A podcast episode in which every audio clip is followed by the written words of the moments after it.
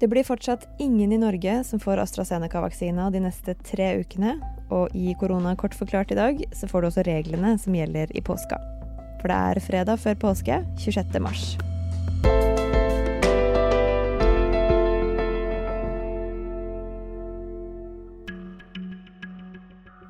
For denne uka så kommer regjeringen med nye anbefalinger og tiltak som gjelder for hele landet. Det er skjenkestopp overalt.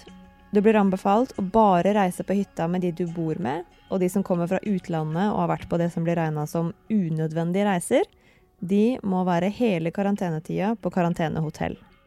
Og alle de her nasjonale tiltakene er strengere enn i noen kommuner, og mindre strenge enn i andre kommuner. Og da skal du også følge den regelen som er strengest. Dette er de nye anbefalingene.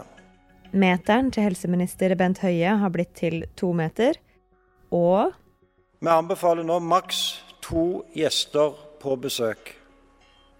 Hvis du kommer fra et område med høyt smittenivå, bør du hverken dra på overnattingsbesøk eller ha overnattingsbesøk.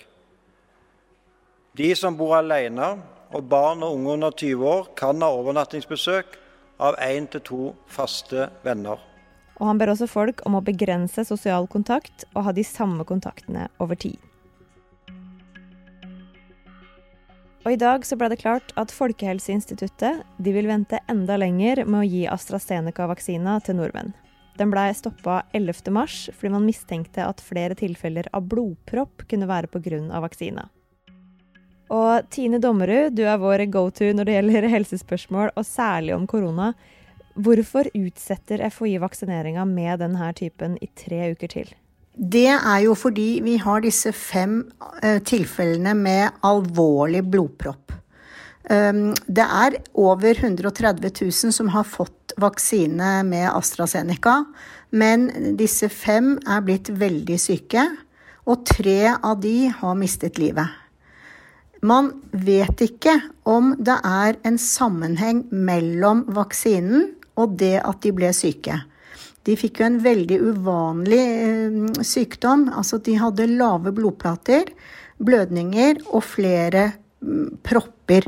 Det er veldig uvanlig, og når man vet at det eneste de tre har felles, er at de er vaksinert med AstraZeneca, så må Folkehelseinstituttet stoppe opp og finne ut hva har skjedd.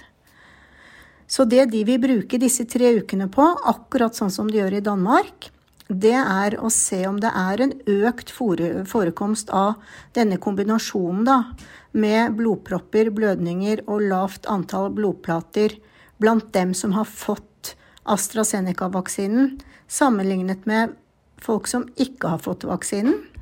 Og hvis de ser at det er en sånn sammenheng, så må de se på hvorfor. Og det er da dette detektivarbeidet vi bare fortsetter. Det er, er det noe felles med disse pasientene? Er det noe med alder eller kjønn eller andre underliggende sykdommer eller tilstander som kan være med på at dette fikk så tragisk utfall da, for tre relativt unge helsearbeidere? Og det vi vet om disse som er blitt syke, så alvorlig syke, det er at det er også menn i den gruppen. Det er ikke bare kvinner. Men i Sverige og Finland så har man jo begynt å vaksinere med AstraZeneca igjen. Er det noen spesiell grunn til at vi bruker ekstra lang tid på det i Norge? Altså, grunnen til at vi bruker det ekstra lang tid i Norge, det er at Norge har fått flere tilfeller hvor de lurer på om det er en sammenheng. Så det er utelukkende de norske eh, hendelsene som er viktige for Folkehelseinstituttet nå.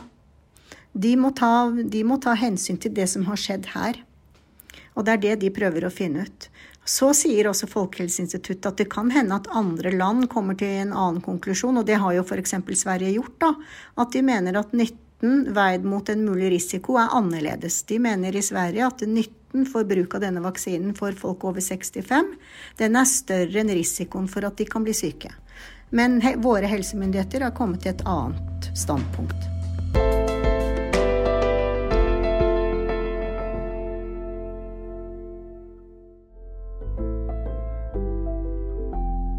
Det her var Korona kort forklart. Jeg heter Anne-Linne Holm, og produsent var Fride Nesten.